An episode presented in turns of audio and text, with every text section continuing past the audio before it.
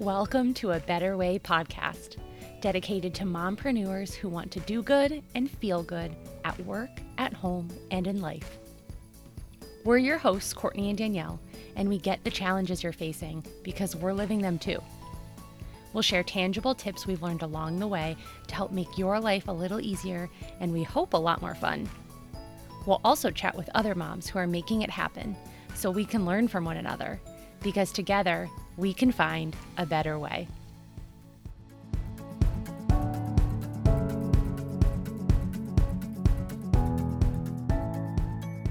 Welcome back to another episode of A Better Way with Courtney and Danielle.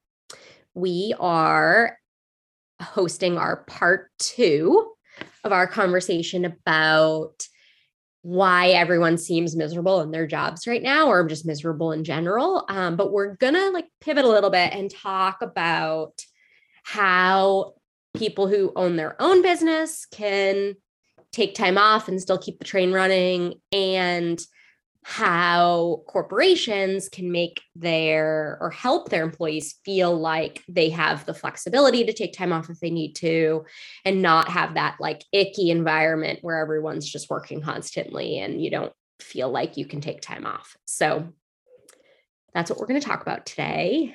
Courtney, how's your day going? It's good. Um, Danielle and I are recording this just a few days before the Christmas holiday. So I feel like the topic we're going to share is very relevant. Um, I'm feeling both like I'm ready to get checked out and also the fact that like the to do list is never done. And mm. as a follow up to the conversation Danielle and I had last week about this topic and like why everyone hates their life right now, I'm finding it challenging on a personal level to balance like aspirationally how I hope to be a leader in some of the contractors that work with me and in the type of environment I want to create. And then also just, you know, being successful on behalf of my clients and in my own business. And so this is definitely challenging.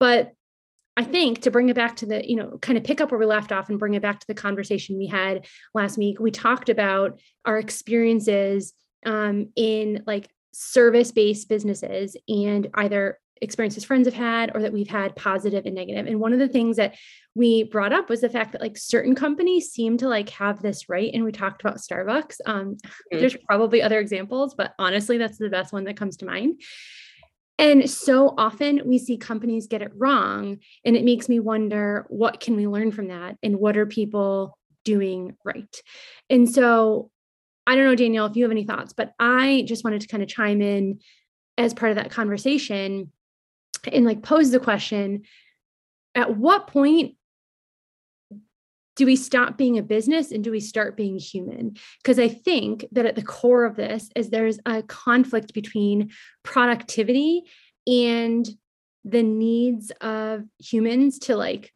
be nurtured or restored or you know take a break every once in a while. In fact i read an article the other day that said like over 75% of employees have experienced not i shouldn't say employees workers. So it could be contractors it could be entrepreneurs it could be employees experienced burnout in 2020 which isn't surprising. But i feel like that number just goes up and up every year and it's regardless of any pandemic it's just our culture. And so i wonder like makes me wonder like does anybody actually have it right or are we all kind of doomed? I don't know. What's your experience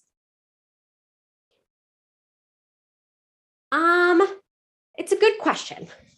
So I I was thinking about this before we recorded, and I wanted to share one example that I think of something that doesn't work, right? So um, it's not a company that I'm at now, but I've been in the software industry for a long time now, probably almost 10 years. And so I've worked for a few companies. And one I was in in the past when I was actually like still, you know, early 30s, single, didn't have kids.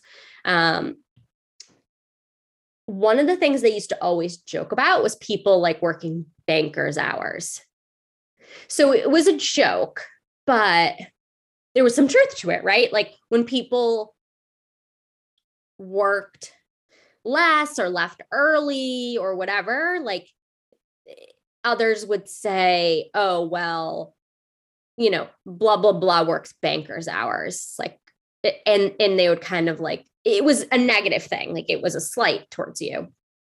And I think no matter how hard a culture tries to push, I've also had somebody that I know who was in a company and in the in the interview process they were like yep like people work from home this is pre-covid people work from home people like you can do whatever you want you don't need to come in whatever and then when she started the job she realized like the environment did not support that. Like her coworkers when she tried to work from home her coworkers would be like mean to her or like make comments you know? And i think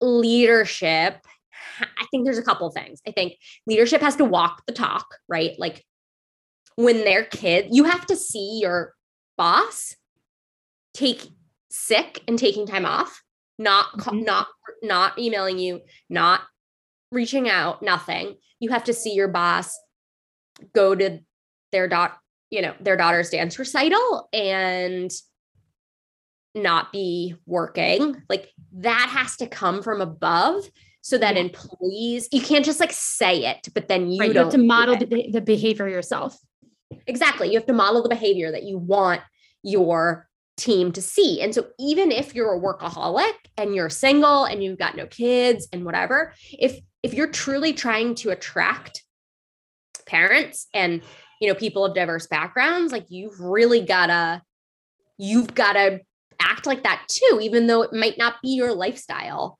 Um, mm-hmm. you've got to find things that you take time off for and you you know you've got to take a vacation maybe with your friends and you need to like not reach out to anyone during that time because i think leadership doesn't always do a great job of modeling that behavior. And then for better or for worse the employees do the same thing. And then you've got an environment where even somebody who has good boundaries not not like you courtney.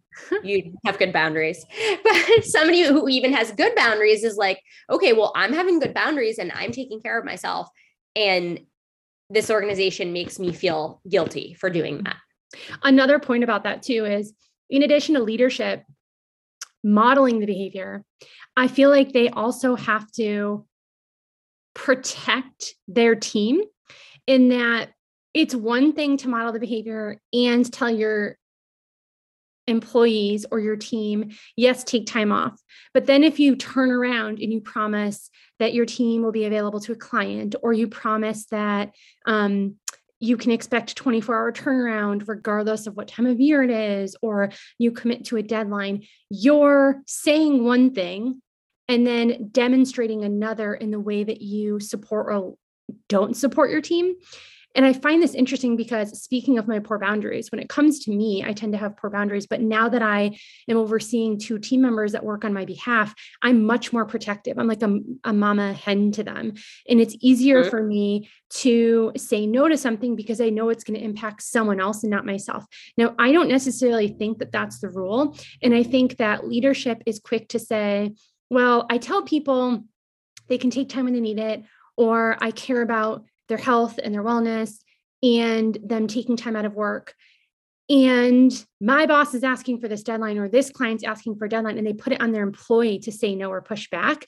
But you need to preemptively not put your team in those situations. And i think that having had experience in working under an employer that rarely happens. It's like the leaders put it on the team themselves to push back but that is mm-hmm. not often employees don't feel confident doing that. Um, and no. I think too, if you're an entrepreneur, part of it is thinking about how you're stepping into that leader or that CEO role for yourself, even if you're a solopreneur. And remember that, like at the end of the day, you do have control over that, and you're training your clients or your customers to treat on how they treat you. Um, so I think that that's another really important factor in it. Um,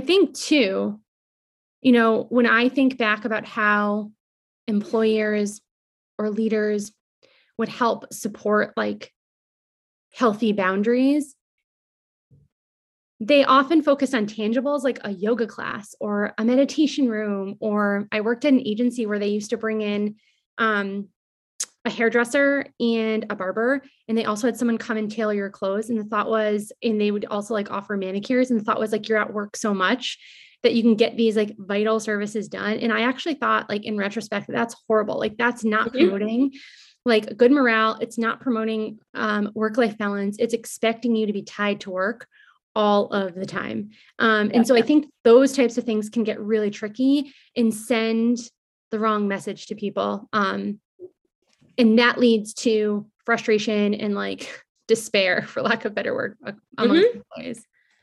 Yeah. I think that that's absolutely true. I don't think people want to get their nails done at work. I right. think people want the flexibility to be um like to be able to go do that on their own. They don't decide I think there's a tone of like, I'm deciding for you what I think you may need, and that's to stay at work and get your nails done here. And instead of like me giving you the flexibility to do whatever you need to do for your life. That's a great point. Yeah, giving people the autonomy to figure out what's going to fuel them so that they can show up the best every day, not these cookie cutter solutions that you think, oh, well, I invested X thousands of dollars in this. My employees should be grateful or happy. And I think the same goes for people who are building businesses. It's like you can do as much to model the behavior to protect your team, but then you also need to give each individual the autonomy to determine how they can best show up. So you set your expectations and then give them leeway and then let them figure out what works best for them. Because even within like the two teammates that I have, they're different. And I'm pretty sure that what their needs are are different based on mm-hmm you know, both of them have kids, but of different ages and different number, and they live in different parts of the country and they have different background and experience. And so I think that that all plays into it. And it's no surprise then that the larger the company, okay, I'm going to make a generalization, but the larger the company is, the harder it is for them to support their employees because they try a one size fits all approach in order mm-hmm. to contr- control output, as opposed to allowing people to take care of themselves that the input is as quality as possible. Um, and to be honest, I just think that so many and myself included like it's really easy for me to focus on like everything that needs to get done. For example one of my clients we have a huge campaign launching on january 1st horrible timing because um, we've been working on it all through thanksgiving and all through christmas but it was just very relevant for um, you know the landscape and um, the environment for when we needed to launch this. So didn't have that much control over the timing um, but I'm very anxious, making sure everything's right and wrapped up, and also wanting my team to have time off. The way I'm looking at it though is that if I only focus on that one one deadline and I push everyone and I really like like crack the whip and say like this all needs to get done and get done perfect and we need to get it done by this time, that's for short-term game. But then what's the long-term repercussions of it? And I think that a lot of people focus on the short-term gain in terms of deliverables or financials as opposed to the long term gain, which is really where businesses of any size win. And that's where I think you need to shift your mindset of okay, mm-hmm. if I force someone to do this now, what's the cumulative effect over time? Probably going to be negative and you're going to be at a net loss than you would be getting ahead if you support people bit by bit. Mhm. Mhm. Yeah. Yeah, I don't know. I don't know. I don't I don't know what the answer is. I think I think people just need to feel like I don't know. There's so, I mean, there's so many things swirling in my mind. There's like the whole like, do we need to go back into the office? Does it make people more productive? Some people say yes. A lot of people say no. And I think there's a, there's a world in which we just become really flexible. Like things that have to get done, get done. And things that are not time sensitive get done when they get done. Mm-hmm. Um, and you don't really worry about it. Like as long as it's not like egregious, right? Like you could set like some guardrails, but I think um I think like letting people get done non non-urgent work when they need to get when they can get it done is something I also think, and I just had this thought in my head, and now I'm like, I was like pausing there because I had it in my head and now I'm losing it. But um, oh, I know what I was gonna say. For people like for people who are still in corporate careers, I think one thing that companies can be mindful of is like how many internal meetings there are. Yes. Because if there's a lot of internal meetings during the day, that means that you don't have a lot of time to do your like your actual work, mm-hmm. which means that you would be doing it out of work hours. And so like I think it's little things like that where companies just have to be mindful of those little things. Like they have to think about the the implications of like the decisions that they're making or the culture that they have and i think that's one that like often gets overlooked mm-hmm. like okay agree. like do we have meetings all day like are people in back to backs because if they're in back to back meetings all day that means they're never getting done their work during work hours. They're having to do work at night. Mm-hmm. um josh my husband is exactly that situation. Like he's literally on zoom calls from 9 until 4:35, 5:30 sometimes. And then he also though services clients and they're big bulky projects that he actually needs to be in there doing work on. And it, it's continuously impossible. And he'll have four meetings in the same week with one client and then they're complaining that stuff's not done. And i'm like well if you allocated those five hours that you spent in four meetings to actually getting work done you'd probably see a huge difference.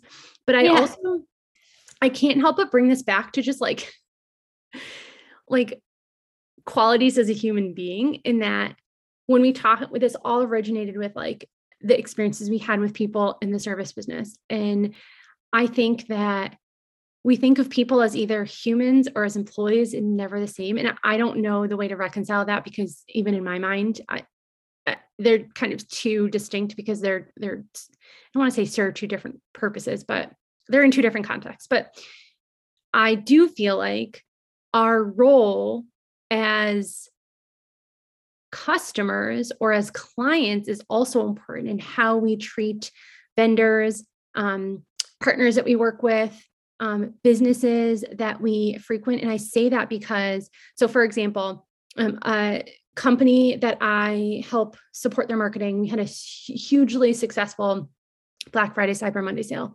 But they ran out of product um, in the middle of that. And there's been a huge delay. Um, as everyone knows, the supply chain is super backed up. And they've received different um, emails from customers that are anxious about their order. And some have been like ruthless, like so mean.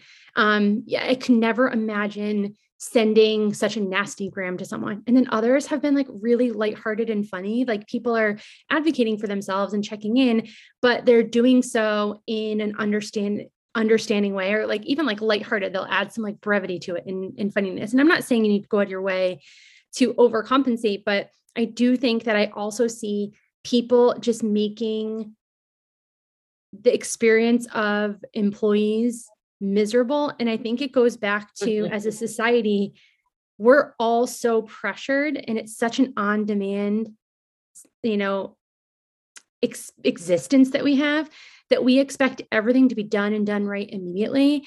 So we don't give people, I don't know what comes first. We don't have leeway ourselves. So we don't give other people leeway or we think that we're just the exception to the rule. And I think that it does come back to just being a good human being because if you can be empathetic in your exchanges with other people, I think that that goes a long way, both from the impact you have as a customer client on a business and then also your impact as a leader or an employee. So this is just like my public service announcement to people to be nice and be kind. Yeah. and not be such a-holes. Yeah. Yeah. There's too yeah. many of those floating around. Be the change you want to see in the world. Yeah, it's true. It's true. Everyone's on edge, and people who are being rude to others is just not necessary. Just yeah. not. I agree. I agree. Um, one other thing we didn't touch on, you're not going to like this, but I know I like it, is um, Danielle doesn't really like planning or to talk about planning, but this is where planning comes in because I feel like planning gives everyone an equal part of the process. And I'm really grateful for my team that on certain clients, we've been planning like a quarter in advance. It doesn't make the work any less, but it does make it more doable in that we're not scrambling at the end and we have a long runway to get things done. And so I think that one way leadership can support their employees or as a business owner, you can support the success of your business and your team is to be open to planning and knowing when there's a decreasing return on investment of doing something. What I mean is, in my process, we plan a quarter in advance. And then once that plan is approved, we go off and start executing it. If something new comes in from a client, like a new request, we'll evaluate does this have the opportunity for great impact? Or is it an opportunity for mediocre impact? If it's mediocre, we're probably going to table it. If it's great, okay, maybe we incorporate that, but it's got to be at the expense of something else. And so it's always trade offs too. So when you're planning, plan ahead, but then also be flexible in making trade offs where needed. I think that that's key to just making work more doable for people and more enjoyable. And then hopefully that translates into happier service people. yeah. No, it's true. It's true. I don't know. I don't know what the answers are, but certainly there's a a lot to unpack yeah. and for people to figure out. Not us. Right. Not us. In in normal times, I'd say at the end of this episode, like go hug a barista or like the person who made your salad or oh. your mail carrier, but probably don't hug them, maybe elbow bump them or just slip a card underneath their like plexiglass um, barrier um, to let them know how much you appreciate them. I agree. Okay. Well, that is it for this episode, and we will catch you on the next episode of A Better Way podcast. Happy holidays.